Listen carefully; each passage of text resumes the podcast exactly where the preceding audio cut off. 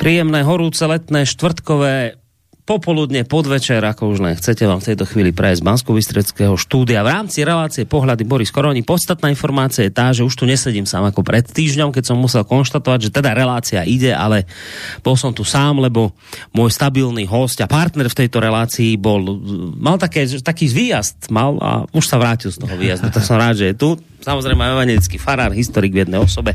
Michal Zajden, dobrý deň vám prajem.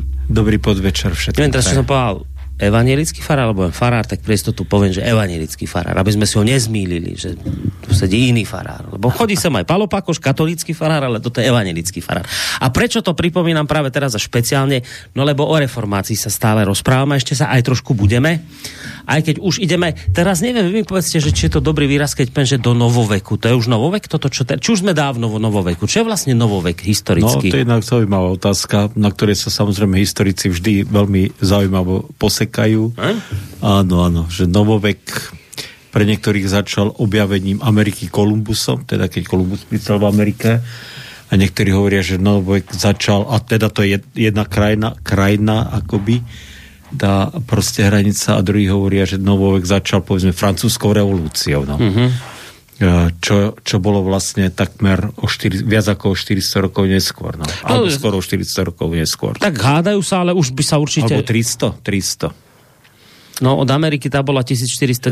92 a tá bola 1789, takže, mm. takže môžete si vybrať. No.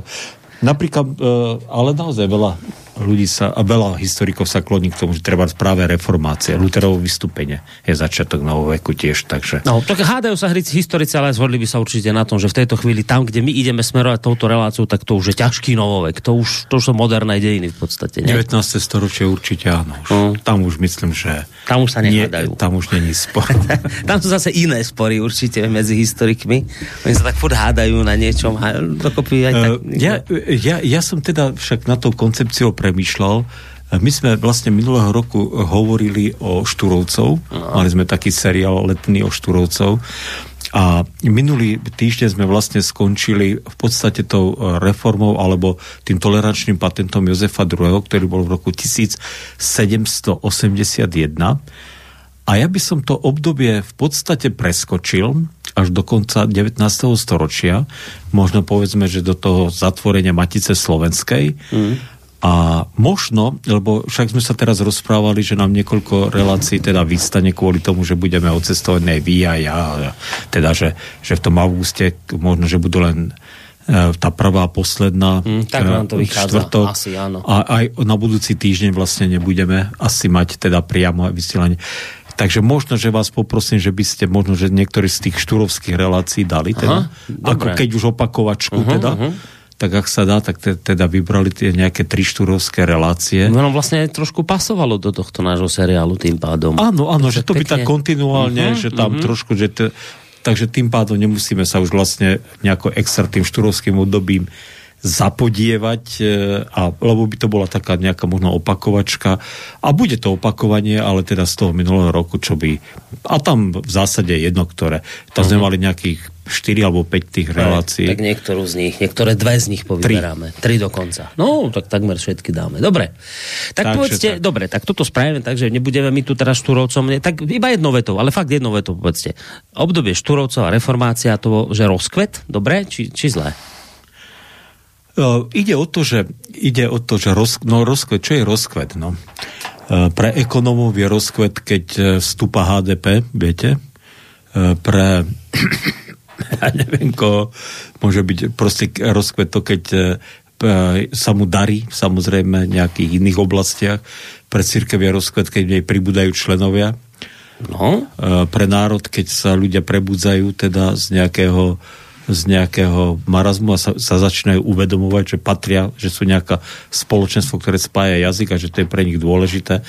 Takže to sa ako, ako si zadefinuje. Dobre, na národno-emancipačný boj vzali do rúk evanielickí kňazi a yes, vôbec evanielici, keď to tak mám povedať, že to muselo byť pre církev dobre obdobie. Teda, teda nikdy nebolo to, že len samozrejme zápas evanielikov, však samozrejme e, tá zásluha alebo tá úloha Bernolakovcov je veľmi dôležitá práve v tom období konca 18. storočia, určite, určite také mená ako Juraj Fandli, Anton Bernolák, mm. Alexander Rudnaj sú nesmierne dôležité samozrejme pre našu históriu.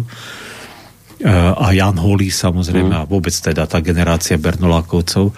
Ale faktom je, že, že tí evanelici prebrali tú vedúcu úlohu v tej prvej polovici 19. storočia v tom povedzme národno-emancipačnom procese, keď to takto nazveme.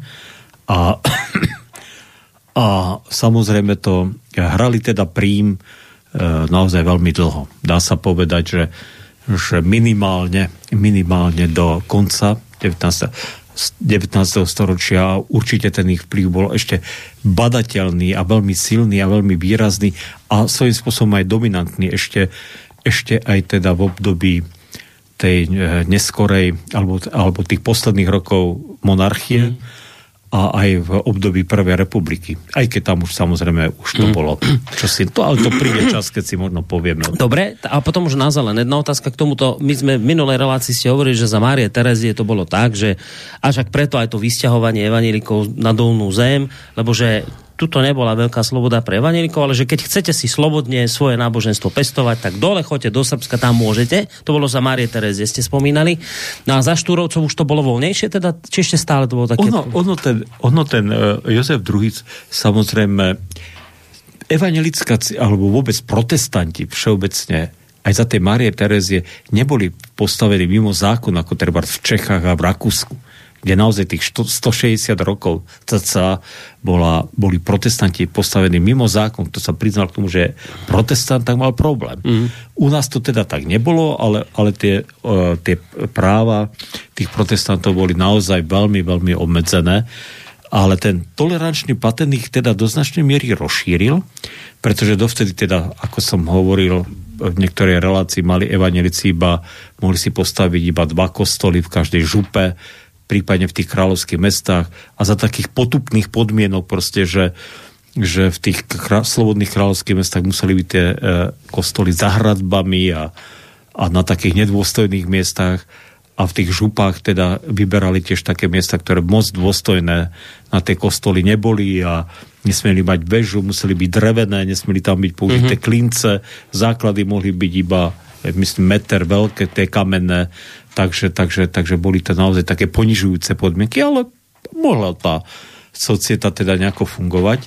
Ten tolerančný patent to rozšíril, že všade tam, kde bolo aspoň 100 evangelických rodín, si mohli spraviť kostol, faru a školu. Mm-hmm. Sice tie kostoly museli byť tiež bez veže, chod nesmel byť z hlavnej ulice, ale už terbars tí evanelici teda už si tých kostolov mohli postaviť ďaleko viacej. Uh, už teda aj ne, uh, sa zrušila tzv. dekretálna prísaha, mm-hmm. čiže keď chcel evanelik zastávať nejaký úrad, nemusel skladať prísahu vernosti Panne Márii. Čiže tým pádom sa uh, veľké množstvo úradov pre evanelikov už otvorilo. Mm-hmm. Uh, takže, takže nebola to ešte teda rovnoprávnosť, nebolo to rovnoprávne postavenie s rímskokatolickým e, náboženstvom a obyvateľstvom, ale už tí nekatolíci uh-huh. už teda už teda dostali do značnej miery teda dosť veľké práva. Uh-huh. A v tomto, v tomto fungovali aj štúrovci, v tomto svete už Áno, tých presne tak. práv. A dá sa povedať, že tá církev vtedy sa tak, e, vtedy, e, však to som myslím na konci hovoril, zažila taký rozkvet, že zrazu sa len na území samotného Slovenska uh, sa postavilo dve, okolo 200 tých tolerančných kostolov. Mm. A ku podivu e, to podhubie tej cirkvi bolo tak živé, že dokázala vygenerovať aj tých kňazov, aj tých učiteľov. Možno, že tá prvá generácia, po, povedzme po tej vzdelanostnej stránke, nebola úplne optimálna, ale pre tú církev to stačilo. Boli to nadšenci, ktorí proste išli do tej, do tej, do tej služby a doplňali si to vzdelanie, možno aj šli ako inak potom a, a tá církev naozaj teda ožila. Ožila a ona bola podhubím práve pre to štúrovské hnutie, pretože tá evangelická církev striktne sa držala toho reformačného učenia, že slovo Bože sa má kázať v materinskej reči a že teda aj tí kňazi a učiteľia musia byť pripravení na to, aby to slovo Bože kázali a vyučovali v materinskej reči. A mali sme Tranovského kancionál, ktorý bol uh, veľmi dôležitým spevníkom, ktorý vyše 300 rokov plnil takú úlohu nášho spevníka, síce v kralickej češtine, ale veľmi dôležitý. Ešte ja som sa učil spievať z Stranovského kancionála. Takže to až do, do druhej polovici 20. storočia tento spevník sa používal. Bola kralická Biblia mm. a takže to bol úžasný fundament, ktorý sme mali proste tieto, tieto dva veľmi dôležité knihy proste držali to evanelické, ale aj slovenské povedomie. No a evanelikov bolo zhruba 800 až 900 tisíc v Uhorsku, z toho pol milióna eva- e, Slovákov. Pol, cca pol milióna Slovákov. E, to preto, lebo, lebo, lebo ako sme hovorili, bola obrovská migrácia na tú dolnú zem, mm. na tú voj, bývalú, voj, alebo vtedajšiu vojenskú hranicu e, Uhorsko, Uhorsko-Turecku, kde mali evanelici väčšie práva a kde ku podivu tie zbory rástli ako huby po daždi hm. a boli to megazbory. Len v Maďarsku, na území dnešného Maďarska vznikli dve obrovské megazbory, Bekeska Čaba a Sarvaš. Bekeska Čaba v dobe najväčšieho rozkvetu mala 70 tisíc členov slovenských evanelikov a Sarvaš 50 tisíc. Tak si predstavte, tieto dva zbory mali 120 tisíc členov, len tieto dva zbory. A okrem toho to boli obrovské megazbory aj, teda aj na území dnešnej Vojvodiny vtedy. Však Kovačica má dodnes vyše 10 tisíc, Backý Petrovec má nejakých 12 tisíc, e, Nadlak mal okolo 10 tisíc, čo je v dnešnom Rumúnsku. A, takže, takže to boli obrovské megazbory. A Takže to, viete, ja som, ja som zažil takú, uh, takú zaujímavú situáciu. Ja som bol teda niekoľko rokov farárom uh, vo veľkom kostole v Bratislave na Panenskej ulici a ten veľký kostol v Bratislave postavili nemeckí evanelici, pretože v Bratislave, vtedy, uh, vtedy v Prešporku alebo Presburgu, E, bol najväčší luteránsky zbor v Úhorsku, ktorý hm. mal okolo 30 tisíc členov. A tí, a tí, samozrejme, tí nemeckí e, luteráni, teda tí bratislavskí, si postavili kostol pre seba e, a teda samozrejme zhodou všetkých tých dejných udalostí, však Nemci boli vysídlení a museli odísť po vojne, tak tento obrovský kostol vlastne pripadol slovenským evanielikom. A samozrejme niekoľkokrát som bol na Bekeskej Čabe. E, to je kostol, ktorý má e, ktorý postavili slovenskí evanelici, e, ktorý postavili teda, teda v tej, koncom toho 18. storočia. A to je kostol, ktorý je rozlohou väčší ako ten kostol v Bratislave mm. a má dva chóry. A ja neviem, hovoril, ja už to číslo si nepamätám, či to je 3, 4 alebo 5 tisíc ľudí, že sa tam zmestí na bohoslužby. A v tých dobách najväčšej slávy sa 3-4 krát bývali do, za nedelu tie bohoslužby. tak to je taký, viete, viete to Uhorsko, tá migrácia toho obyvateľstva je neuveriteľná, že najväčší nemecký, e, najväčší luteránsky kostol pre nemeckých hovoriacich ľudí je na území dnešného Slovenska. A najväčší kostol, ktorý postavili slovenskí evanielici, je proste v Maďarsku, ktorý už dnes samozrejme, tam je tých evanelikov na Bekeskej čave ešte veľa, ale tá, asimil, tá asimilácia, tá maďarizácia samozrejme ich v mhm. podstate zdecimovala. No, zdecimovala. Mm. Sú tam ešte slovenské bohoslužby, ale už je naozaj veľmi Jasne. málo, pár. Tak to je taký trend, ktorý vlastne Hej. ide z krajiny do krajiny. Dobre, no ale tak ako sme si povedali, nebudeme my okolo týchto štorovcov, nie že by to ako nebolo zaujímavé, ale týmto veciam sme sa venovali minulé leto, tak teraz to preskočíme a ideme teda pristať v ktorom Stor, no, teda ja som... storočí 19. ale 9, či, či už začiatok ja som... 20. sme, či čo sme teraz? Nie, nie, vlastne? ja by som povedal, že my sme vlastne te, to štúrovské hnutie tak zhruba končili, samozrejme zhruba tý, tým založením tej matice a, a sa možno Urbanovou smrťou, už teda, tiež si teraz presne nepamätám, ale zhruba teda v tých, niekedy v tých 70 60 70 rokoch 19. storočia Eh, kedy už teda tí štúrovci fyzicky odchádzajú, mm-hmm. že uh, uh, umierajú, však najprv Ľudovič Štúr a potom však aj tí jeho, tí jeho žiaci a súputníci. Takže, takže môžeme ísť teda k tomu od toho roku 1875 sa zhruba odpichnúť. Uh, je to taký zaujímavý rok, pretože je to jeden rok, ktorý, je to rok, ktorý je taký naozaj by mal e, byť čiernym atramentom, obrazne povedané, zapísaný v tých našich e, národných dejinách, pretože v tom roku uhorská vláda, pod pred, e, ktorej predseda bol Koloman Tiso, tak zavrela Maticu Slovensku a zavrela aj všetky tri slovenské gymnázia, teda stredné školy, ktoré Slováci mali a skonfiškovala teda ten majetok Matice Slovenskej, ktorý bol pomerne značný. Uh, určite to bolo viac ako 100 tisíc zlatých a tieto peniaze potom použila na uh, maďarizáciu. Hmm. Že založila tzv. spolok FEMKE, to bol hornouhorský alebo hornovidiecký vzdelávací spolok. Začali v masovom meradle tlačiť uh, proste takú povedzme, že aj, aj rozprávkové knihy, ale takú ľudovú, č, ľudové čítanie v maďarčine, mm. ale aj v slovenčine, ale v maďarskom duchu, aby mm. teda odmaďa, aby maďarizovali teda Slovákov a zadarmo tieto knihy e, dávali na e, fary v slovenskom prostredí. E, ešte ja, keď som prišiel teraz do Radvane, tak sme našli obrovské množstvo týchto kníh, mm. ktoré tento spolok tlačil. E, takže a odovzdali sme ich do proste, proste do vedeckej knižnice, neviem, čo s tým oni tam urobia. Mm-hmm. Ja ako, ja ako keď tieto knihy vidím, ja by som ich pálil, ale tak zase je to napriek tomu, že to je, že to je že to teda je, e, samozrejme viem, že to bola maďarizácia. Aj, ten pekný, aj pekná pečiatka Femke tam bola. Hmm. A tak nebudem páliť knihy. Dneska to už e, nikoho neodnárodní, teda tieto knihy. Takže v takých košoch sme im to dali, oni to zobrali a už, už čo s tým robia, už sa teda neviem ďalej. No, Uh, Možno ich vzadu na dvore knižnice spálili. Ach, sú roduverdi Slováci. Ja si myslím, že tých kníh vychádzali mnoho tisícových nákladov. Mm. Oni až takú veľkú, aj keď sú, povedzme, majú 150, Nej. 160 mm. rokov, ale oni až takú veľkú mm. hodnotu zase nemajú. No. Väčšina tých kníh, samozrejme.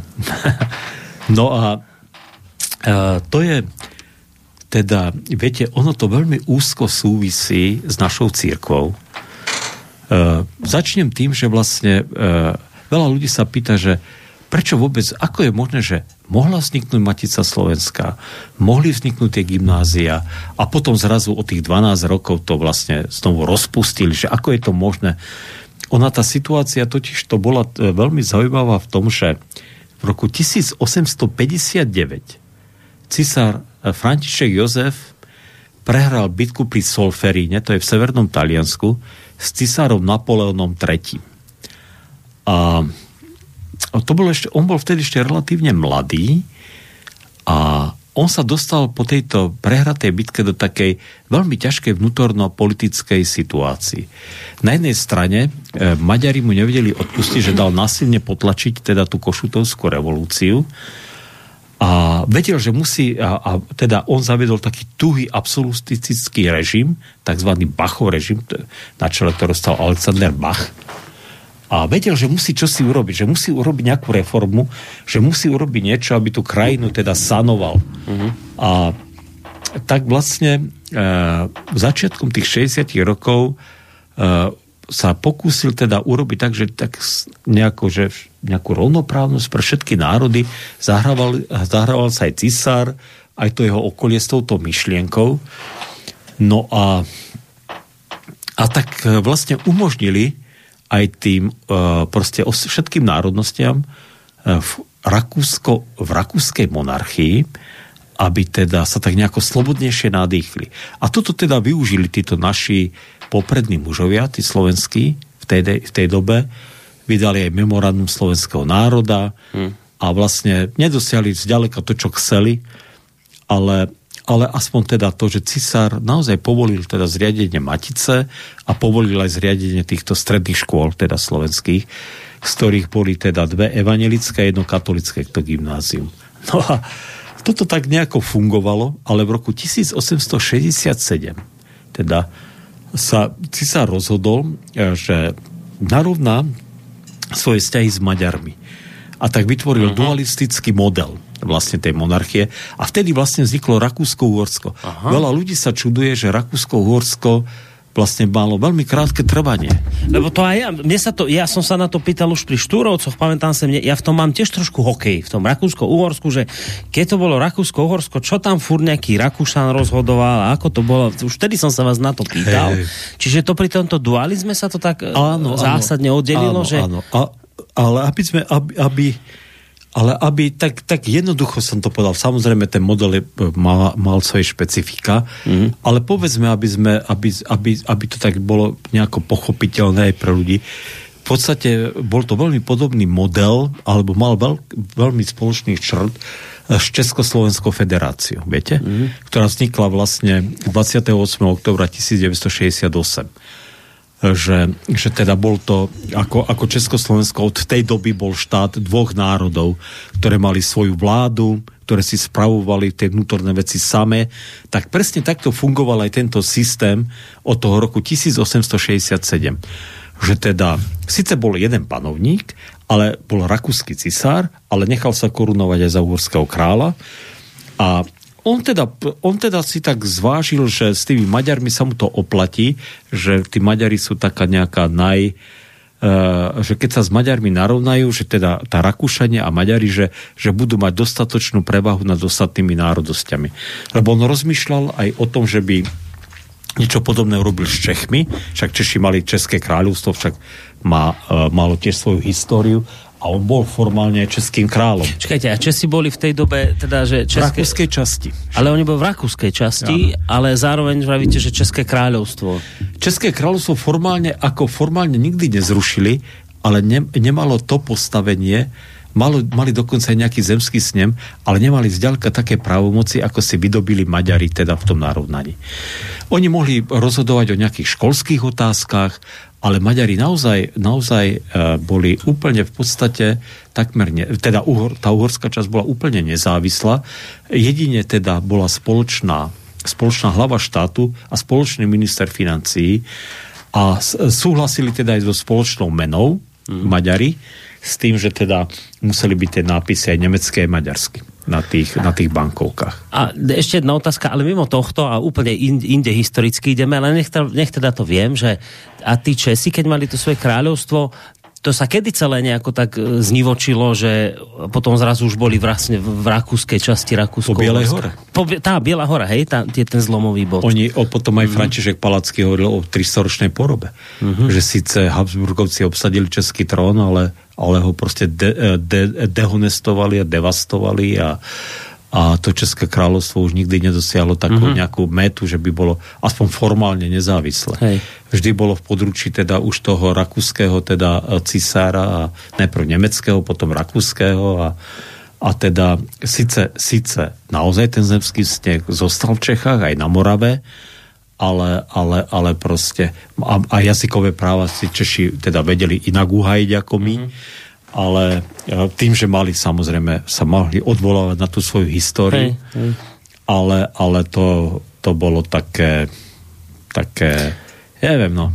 Oni boli v podstate niečo ako, ako taká krajinská vláda, iba mm-hmm. niečo ako dneska ako žup, na, na úrovni toho, čo je dneska povedzme nejaká šupa. Hej, čiže Biela hora, tam je, tam je tá hranica tam, toho, tam kedy sa zlom, slávne, slávne české dejiny proste preťali a... Uh, stratili, stratili tú nezávislosť mm-hmm. akoby, tí mm-hmm. Češi vtedy. No. Dobre, späť ku nám a teda k týmto našim veciam. No, takže toľko k tomu dualizmu tiež, ak mm-hmm. nemusíme. E, ide o to, že, že cisár e, sa prestal zaujímať o dianie v Uhorsku. Mm-hmm. To nechal samozrejme na uhorskú vládu. A tam je vysvetlenie toho, prečo zrazu došlo k zatváraniu no, Matíc. Tam, tam, vlastne, mm-hmm. tam vlastne, tam vlastne e, Slováci ale aj Rumuni, lebo Rumuni boli dosť početní, e, však, e, však Maďari teda tvorili asi len 30% obyvateľstva Uhorska. Takže Maďari boli až do konca monarchie, vlastne boli v menšine v Uhorsku. A Slováci, Rumuni, ale aj srbsky teda predstaviteľia, hlavne slovenskí a rumunskí e, predstaviteľia vlastne navrhovali uhorskej vláde takúto koncepciu. Hovorili, že dobre, nech je na, e, Hungarika, politický národ, že sme Uhry, ale že e, vy musíte rešpektovať, že vlastne e, v rámci toho Uhorska tu existujú ďalšie národnosti okrem Maďarov a že teda týmto národnostiam zabezpečíte jazykové práva. A toto, e, na tento model e, na tento model naši politickí predstaviteľe vtedy ešte boli ochotní pristúpiť, uh-huh. Len chceli mať teda vyčlenené územie, ktoré, kde, by bola, kde by mali autonómiu, to znamená tam, kde by bolo viac ako 50% v župe, kde bolo viac ako 50% Slovákov, že by mali slovenské pluky, že by, a ktorých by bola veliaca reč Slovenčina, že by sme mali samozrejme svoje školy, že by v týchto, na tomto slovenskom autonómnom území bola, bola úradná reč Slovenčina s tým, že by samozrejme všetky tie národnosti mali právo e, používať ten svoj jazyk pri mhm. nejakých mm. uh, tých úradných procesoch, ak by tvorili viac ako 20% obyvateľstva.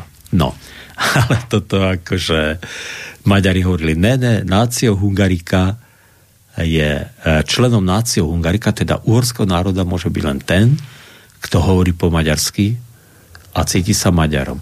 Že doma môže rozprávať na dvore ako kse, ale že teda v úradnom styku jedine používaný jazyk môže byť maďarčina. Mm. Toto spustilo vlastne uh, vlastne tu uh, už ako definitívne tú maďarizáciu, ktorá vlastne od toho narovnania trvala až do konca monarchie teda 50 rokov, ak to dobre počítam.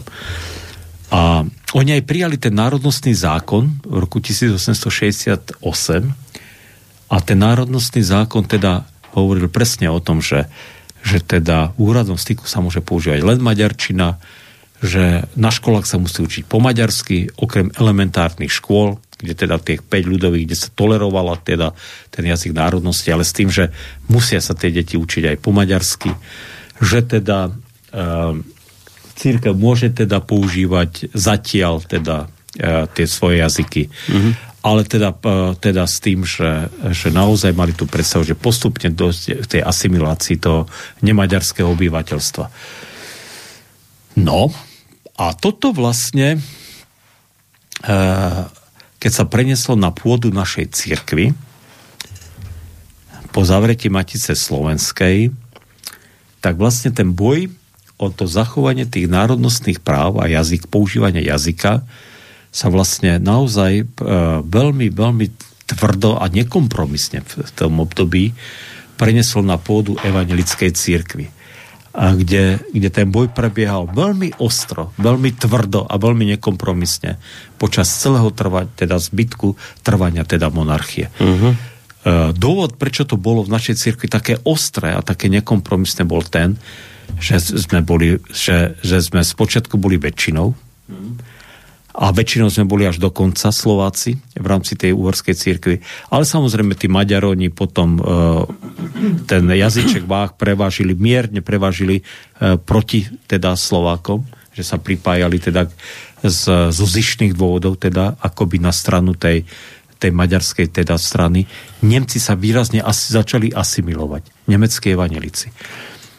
Ktorí proste proste, e, to je, bol, to je zaujímavý fenomén, že Nemci vôbec nemali problém s tým, že sa maďarizovali, teda, že sa asimilovali. Hm. Uh, uhorskí Nemci teda. Uh-huh. Ale Slováci teda to robili veľmi liknávo, veľmi neradi a uh, tá maďarizácia naozaj uh, naražala tej slovenskej časti na, vždy na nekompromisný odpor. A ono to väčšinou, väčšinou teda e, tr- bolo kvôli tomu, že oni nechceli písať tie zápisnice po maďarsky. Oni si trvali na svojich právach. Samozrejme, vždy sa odvolávali na reformačné zásady, že my máme však samozrejme e, používať, e, ľud má počuť to slovo Božie teda v, mm-hmm. v materinskej reči, aby mu rozumel a tak ďalej a tak ďalej. A bolo to preto aj nekompromisné. Že to je, ja teda ako kňaz tomu hovorím, že to bol ten boží dar, že v tej predchádzajúcej generácii sme mali Štúra a tých jeho žiakov a že boli všetci evanelici a že väčšina z nich sa stala evangelickými kňazmi alebo učiteľmi a oni proste, proste pred nich bolo už nepredstaviteľné byť niečo iné ako Slováci. Mm-hmm. Že my sme to naozaj o tú jednu generáciu stihli. Viete? Mm-hmm. Že už boli pripravení ľudia, ktorí prišli do tej cirkevnej služby, do tej služby v cirkvi, ako uvedomili Slováci. a ty, ty, ty proste... A keď aká... prišla maďarizácia, tak už ich to, už sa to o nich, nezachytilo sa to na nich. Už to bolo... Jasné. No. Hej. No. Teraz to hovorím trošku zidealizujem, lebo samozrejme, samozrejme tá maďarizácia v tej cirkvi postupovala a samozrejme tie slabé charaktery jej podliehali. Mm-hmm. Samozrejme, že bola na vzostupe, ale zďaleka, zďaleka nie až tak veľmi, ako si to samotní tí predstavitelia toho maďarského národa, alebo to, tí, ktorí forcirovali to nácio Hungarika v tom maďarskom duchu, e, proste predstavovali. Ďaleko, ďaleko to išlo pomalšie. Uh, ono to zdá sa, že, že sa to dá pripísať, tak teda prvá vec je, že teda že už boli tí štúroví odchovanci, ktorí vychovali ďalších, samozrejme svojich, žiakov a ďalších teda nasled, nástupcov a následovníkov. A potom teda naša, e, ale to je typické nielen pre Slovákov, ale pre nás všetkých Slovanov, hádam okrem Rusov teda, lebo Rusi sú veľký národ, e, ten spôsob pasívnej rezistencie, mm-hmm. viete. A to my proste, to my sme majstri, my sme, podľa mňa my Slovania sme majstri sveta v pasívnej rezistencii, to ako ako spravte, spravte čo chcete e, a, bude, a budeme akože to proste, to niekedy ma, mňa osobne hnevá samozrejme, ale, ale nedá sa s tým nič robiť, to je proste v nás, že budeme kývať, áno, áno, jasné, jasné, a potom ten e, nejaký, ten, ktorému treba kývať, odíde a... Tak sa kývať Ale to, myslím si, že majstri sveta sú v tomto Afgánci skôr. Tí, na tých sa už ne. rozbili niekoľké uh, tieto svetové no, mocnosti. neviem. Uh, tí mo... sú takí, viete, že tá, tá, tí neprerobíte. To nie je šanca. Tam, na tomto to sa ich môžete vojensky dobiť, ale neprerobíte tých ľudí, tí stanú furt takí. Tak ja teda celkom nesúhlasím, podľa mňa Afganistan nikdy nikto nedobil. No však práve preto vravím, že ho nikto nedobil. Ale, ale, lebo... oni, ale oni vojensky vzdorovali. My sme vojensky nebojovali. Možno, že nemáme na to vhodné, až tak vhodné územie. Teda bojovali sme, samozrejme, bojovali sme však v národnom povstaní, aj urbanovské boje boli, ale, ale, ale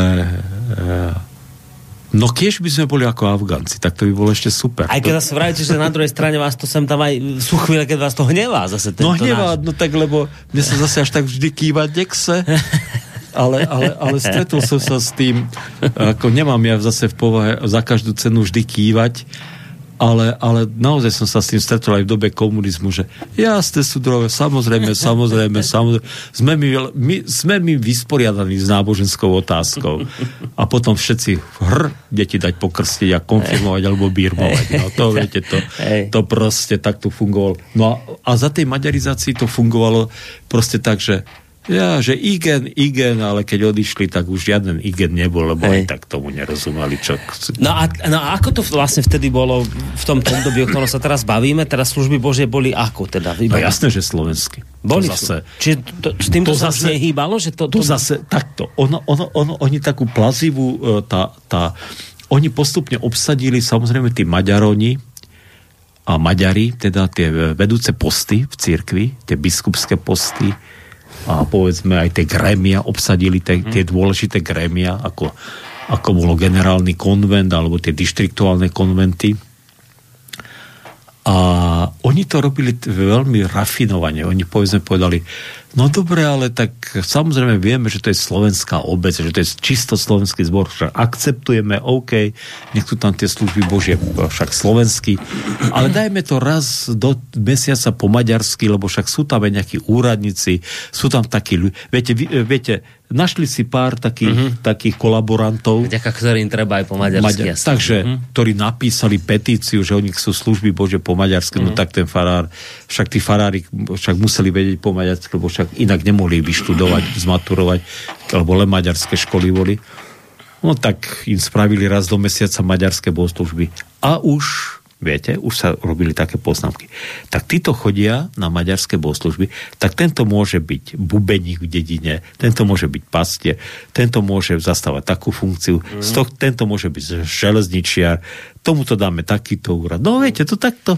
Mm. A takto, takto, takto tá plazivá mm-hmm. maďarizácia takto išla. Viete, takto to išlo. No. Cez takéto kaďaké výhody, ktoré človek... Také, také tie jasné. drobné výhody, ktoré furt sa tomu ľudu dávajú čo potom sa v tej obraznej, e, obraznej obrazi, alebo ako sa to povie v takom tom, viete, keď sa to povie, že za flašu borovičky, viete, potom ľudia. Alebo za misu, misu šošovice. Alebo za misu šošovice, áno.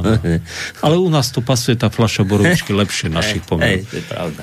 To nechajme na biblické príbehy. Misu šošovice. Nechajme to Izraelcom alebo Židom. Cromwell vyťahol tento biblický počas britskej... Tak Cromwell vedel Bibliu skoro na spame, takže Cromwell, Cromwell Bibliu, Bibliu operoval vždy. Rozpustil parlament, kričal tam po nich, že by ste zradili za misu Šošovice, tak to od Cromwella. Tie. To teda nie od neho, no však to je vlastne vec biblická, ale...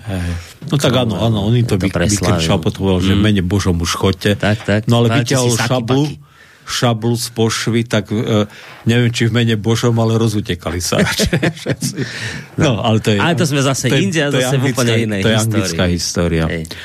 E, to, je, to je, viete, ale v každom prípade e, tá maďarizácia narazila na ne, neuveriteľne tvrdý odpor, ale nie, nie navonok. Mm. Dokonca Slovenská národná strana, ktorá však vznikla v tom, tých 60 rokoch 19.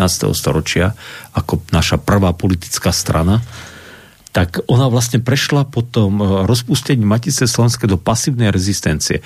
Ona proste nemala šancu sa dostať do uhorského parlamentu svojich poslancov. A to tiež sa ma veľa ľudí pýta, že ako je možné, keď Slováci tvorili 11% cca obyvateľstva Uhorska, nemali, e, nemali dlhé roky zastúpenie v Úorskom e, sneme. No odpoveď je veľmi jednoduchá. Neexistovalo e, všeobecné hlasovacie právo v Úorsku. Mm-hmm. To znamená, že hlasovacie právo mala iba šlachta, mali iba vzdelanci a mali iba ľudia, ktorí mali určitý majetok. Uh-huh. Čo, čo, treba, čo predstavovalo zhruba 5 až 7 obyvateľstva krajiny. Takže preto aj v čisto slovenských regiónoch Uh-huh. Tá šlachta, ktorá sa odnárodnila, tak samozrejme si volila svojich poslancov. Viete, takže to je, to je tak. No. E, to preto. Preto to tak bolo. Potom začiatkom 20. storočia sa pár ľudí do toho parlamentu začalo dostávať, uh-huh. ale nikdy sme ich nemali viac ako 7 v 400 členom parlamente. No, jasné, to sa... Čo sme mali mať ich zhruba tých 40 až 50 teda. Uh-huh. Podľa počtu teda obyvateľstva. No. Čiže vrajte, že maďarizácia narazila, pritom sme skončili na tvrdý odpor, ale nie nejaký organizovaný, že by niečo bolo viditeľné, že to bolo, ale skôr to bolo také bol niečo... organizovaný, tak samozrejme, no tak keď učíte deti a im vtlkáte do hlavy, že ako tu treba Andrej Sladkovič, však samozrejme, však tu po tých, e, po tých horách, po týchto filiách založil školy a učili ich po slovensky a učili, že sú Slováci. No tak e, to bol síce tichý odpor, ale bol. Viete, že tie decka sa naučili, že sú Slováci. Pán Farár povedali, tak sme Slováci. naučili sme tak. To je tak. Čo povedali pán Farár a pán učiteľ, to bolo sveté na dedine. To bola taká dvojica najsilnejšia na dedine Takže kedysi. to fungovalo to samozrejme. Čiže ale, ale ten odpor tam organizovaný, ale, politic, ale taký... Ale politický odpor nebol. Nebol, lebo boli naozaj sa cítili slabí. A možno, že aj tá, tá Slovenská národná strana, čo je prekliatie až dodnes, nikdy nemala poriadnych lídrov. No. Mm. Nikdy nemala poriadnych lídrov. Žiaľ aj Martin Razus, ktorý inak je ako, ako spisovateľ, ako kňaz, samozrejme je klobúk dole a samozrejme človek si ho... Aj teraz sme boli predčerom Brezne, tak človek sa tak z úctou sklonil pred... To, tam má sochu ale ako politický líder nebol on až taký silný, no, taká mm. silná osobnosť. Ale podľa mňa teda, no to isté, zase by sa so mnou iní hádali. No isté, no však. Ale, Koľko ľudí, toľko názorov. Hej, hej, hej. Ale, ale, ale bolo to teda tak, no. Tá pasívna rezistencia tej prvej generácie eh, tej slovenskej národnej strany dodnes je predmetom diskusie, či, bola, či to bolo dobré, alebo nebolo dobré. Mali sme jedno, jedného jediného poslanca, to bol William Pavlinný Todd, ktorý teda uh, uh, počas tej pasívnej rezistencie bol teda v tom morskom sneme No ale tak čo jeden človek, no. Mm. Aj toho zvolili dolnozemskí Slováci e, v Kulpíne, mm. za volebný obvod Kulpín.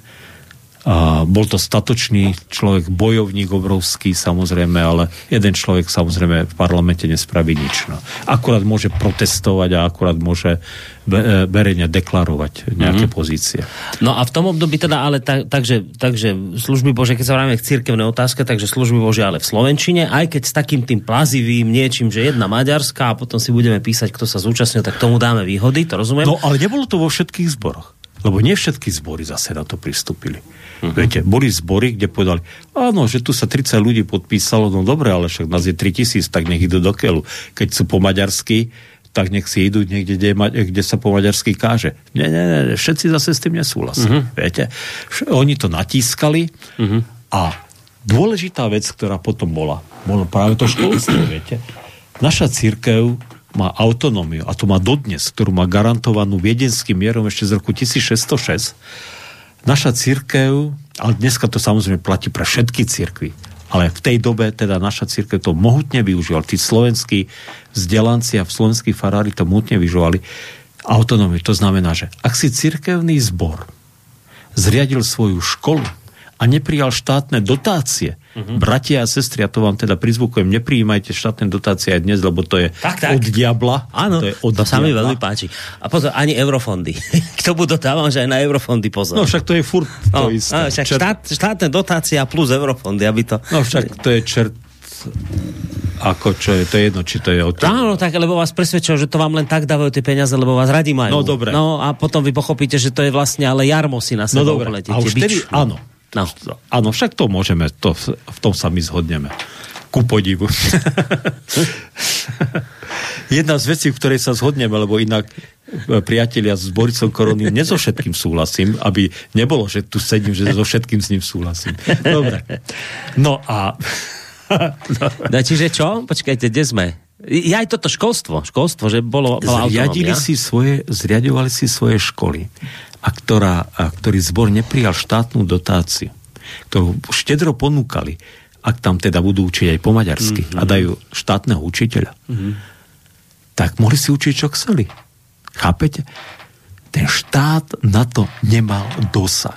A pozor, nielenže štát, ale ani cirkevná vrchnosť. Lebo my, evanielici, to teraz dnešní biskupy, moji kamaráti trošku e, začínajú meniť, tak to ešte ich skritizujem niekedy za to mohutne, občas ich už aj teraz, ale aj verejne, teda, lebo si zaslúžia až poza uši za to. E, ale chcem povedať, že ani biskupy na to nemali dosah. Chápete? V evangelickej církvi, ak si církevný zbor, ktorý je autonómny, církevný zbor je autonómny, nielen církev, ale církevný zbor má právnu subjektivu tu aj autonómny. A keď si cirkevný zbor povie, to, a to funguje doteraz, že my si zriadíme takúto a takúto organizáciu, takúto a takúto inštitúciu a budeme tam robiť to a to a pokiaľ to neodporuje samozrejme dobrým mravom zákonom, a, a, zákonom no, a zaplatíme dane, čo, čo, môžeme si tam robiť, čo chceme. A preto tu boli slovenské školy. Preto tu boli tie slovenské školy.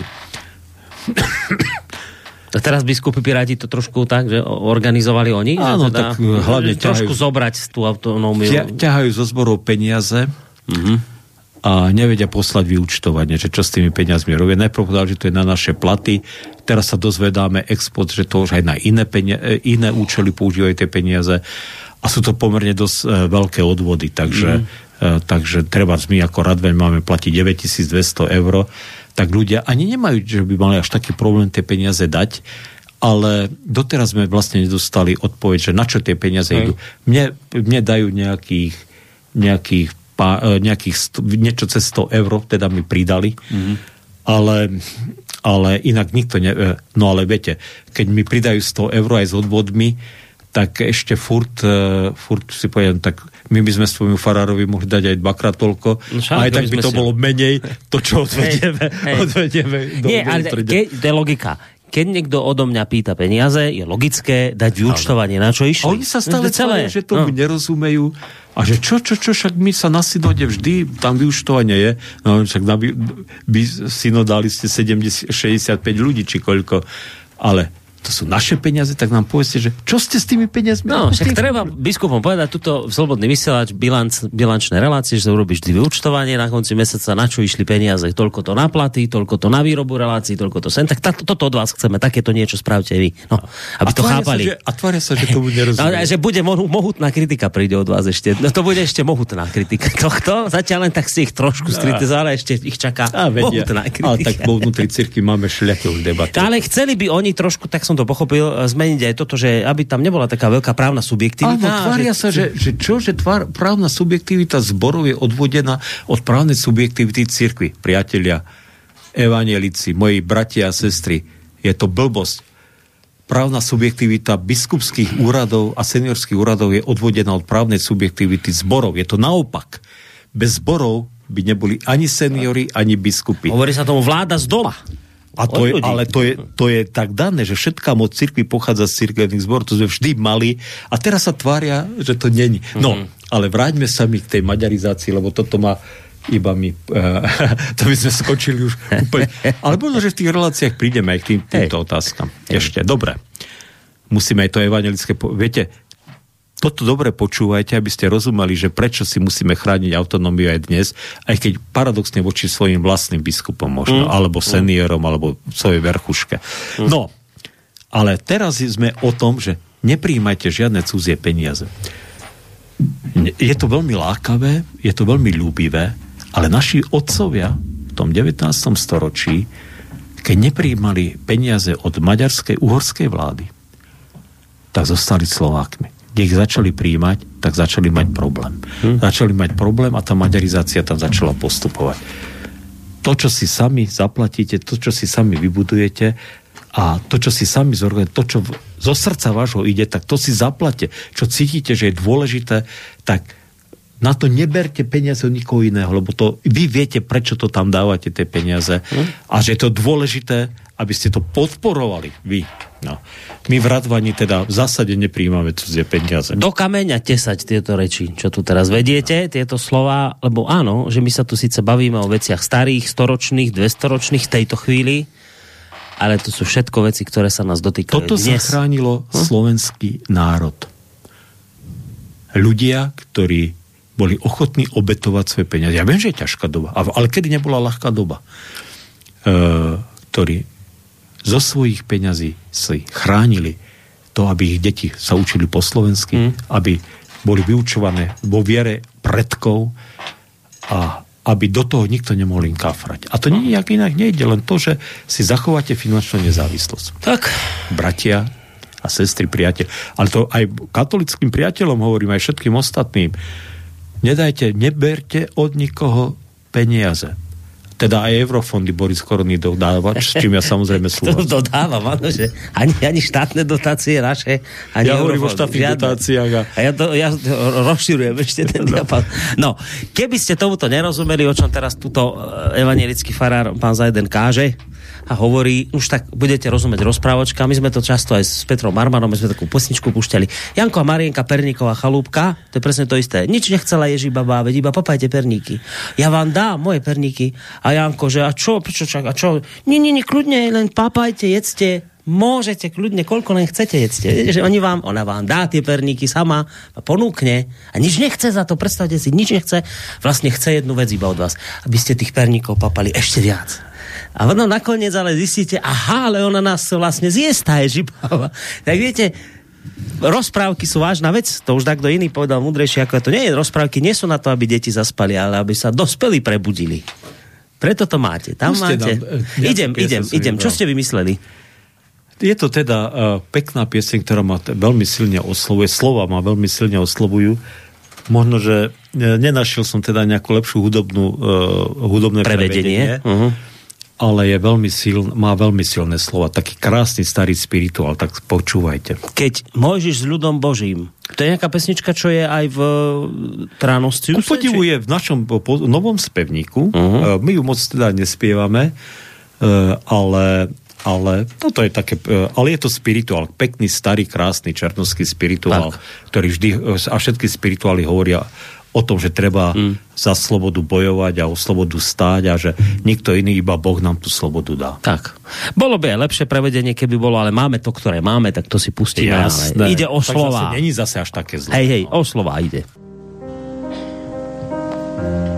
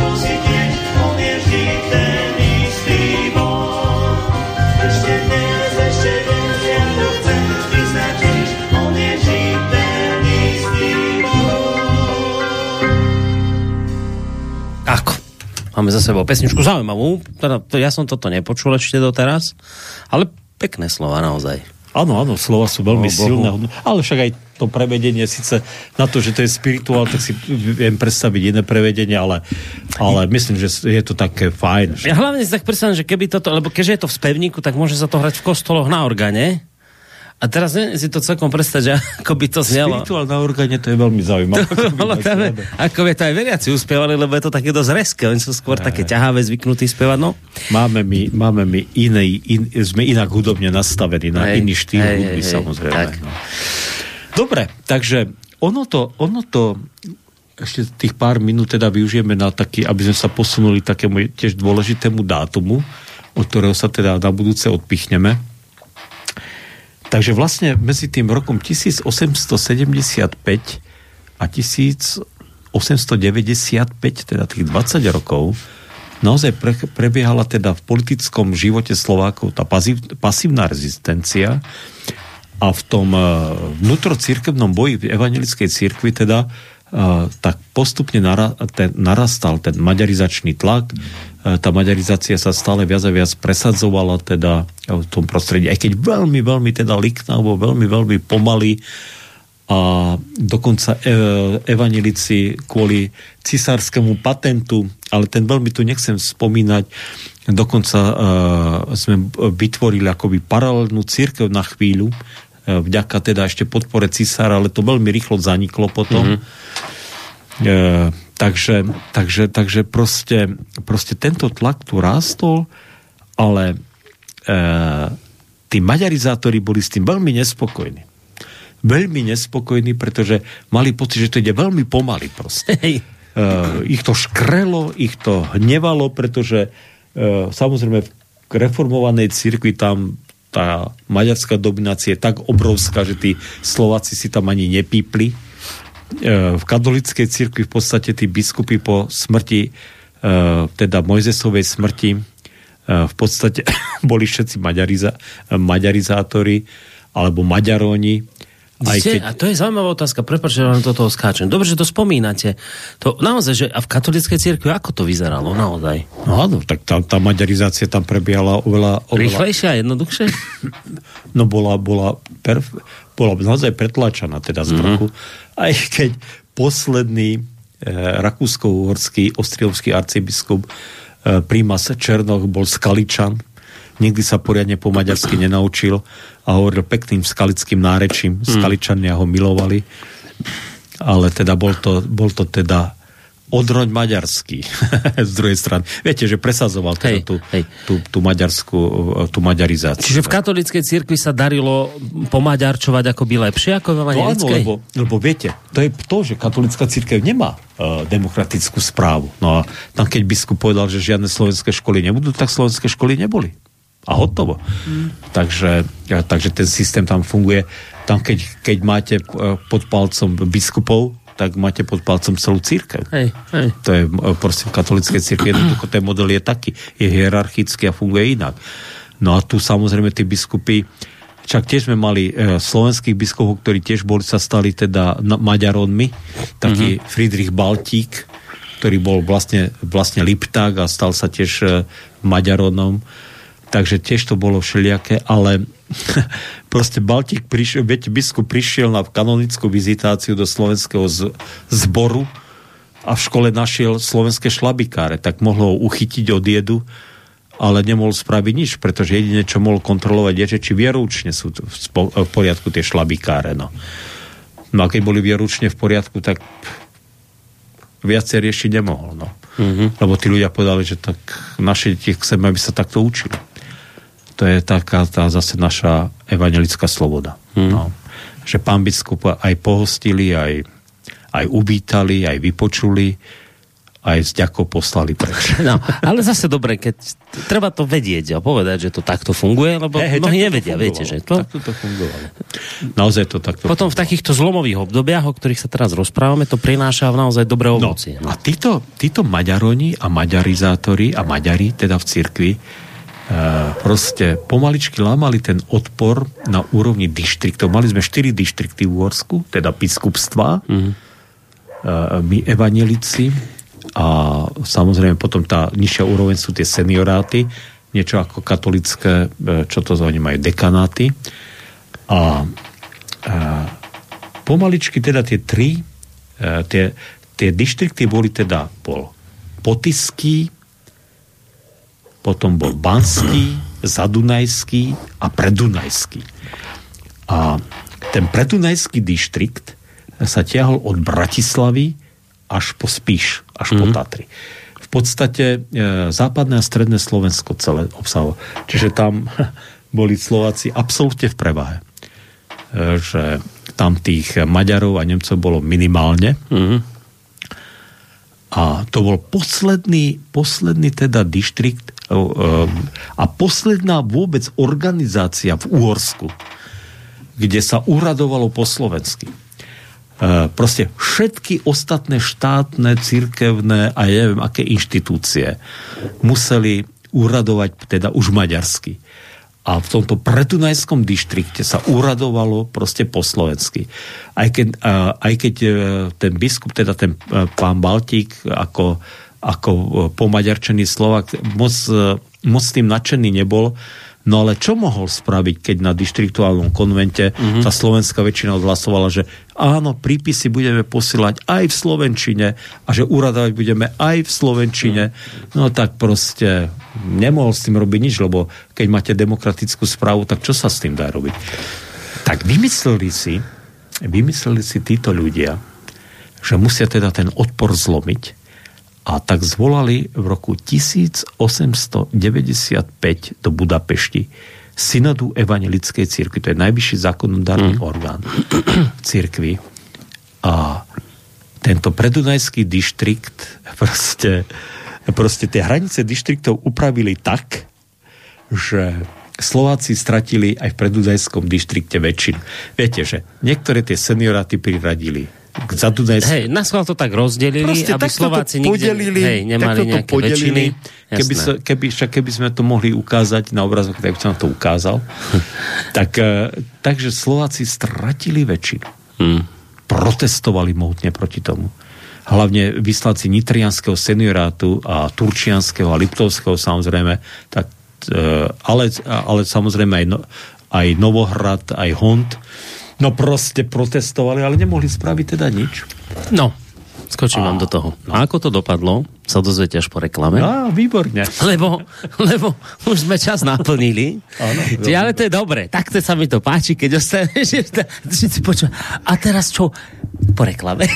takže to takže znamená, 4. že... Augusta. Takže 4. augusta, lebo, lebo ja idem teraz na dovolenku, odchádzam preč, čiže 28 tu nebudem štvrtok Čiže ako dopadla táto synoda z roku 1800? A čo všetko to, čo to spôsobilo? To je pre mňa kľúčový rok, lebo 1980, 1895, vtedy sa narodil prastarý otec na Malinci môj.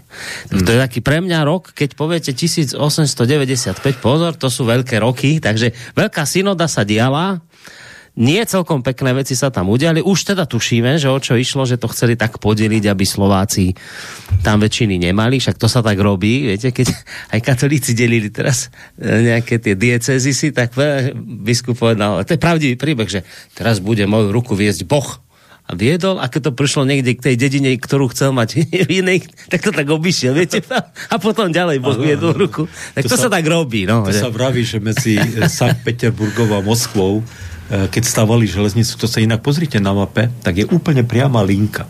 Mm-hmm. Pretože cár proste, keď sa hádali, že ako tú železnicu viesť, tak proste cár zobral pravitko a povedal takto. A ale predsa je tam jedna zákruta v cárskom sele, teda, povedal, tak cárske selo teda dobré. To môže byť. tak sa to robí, no. Takže ako toto celé dopadlo, no budete si na to musieť počkať dva týždne. Štandardne čakáte týždeň, teraz budete musieť dva týždne počkať, ale štvrtého nás tu máte ako na koni a potom bude zase trošku pauzička a potom budeme až na konci augusta, lebo však je leto, sú dovolenky, takže je to taký iný trošku režim. A hovorí, no dáme, dáme tie, tie, tie z minulého roku tých štúrov. Tak, tak, tak, tak, tých tam. Áno, to sa tam hodí. Dobre, tak vám ďakujem veľmi pekne. Netrpezlivo budem vyčkávať na toho 4. augusta.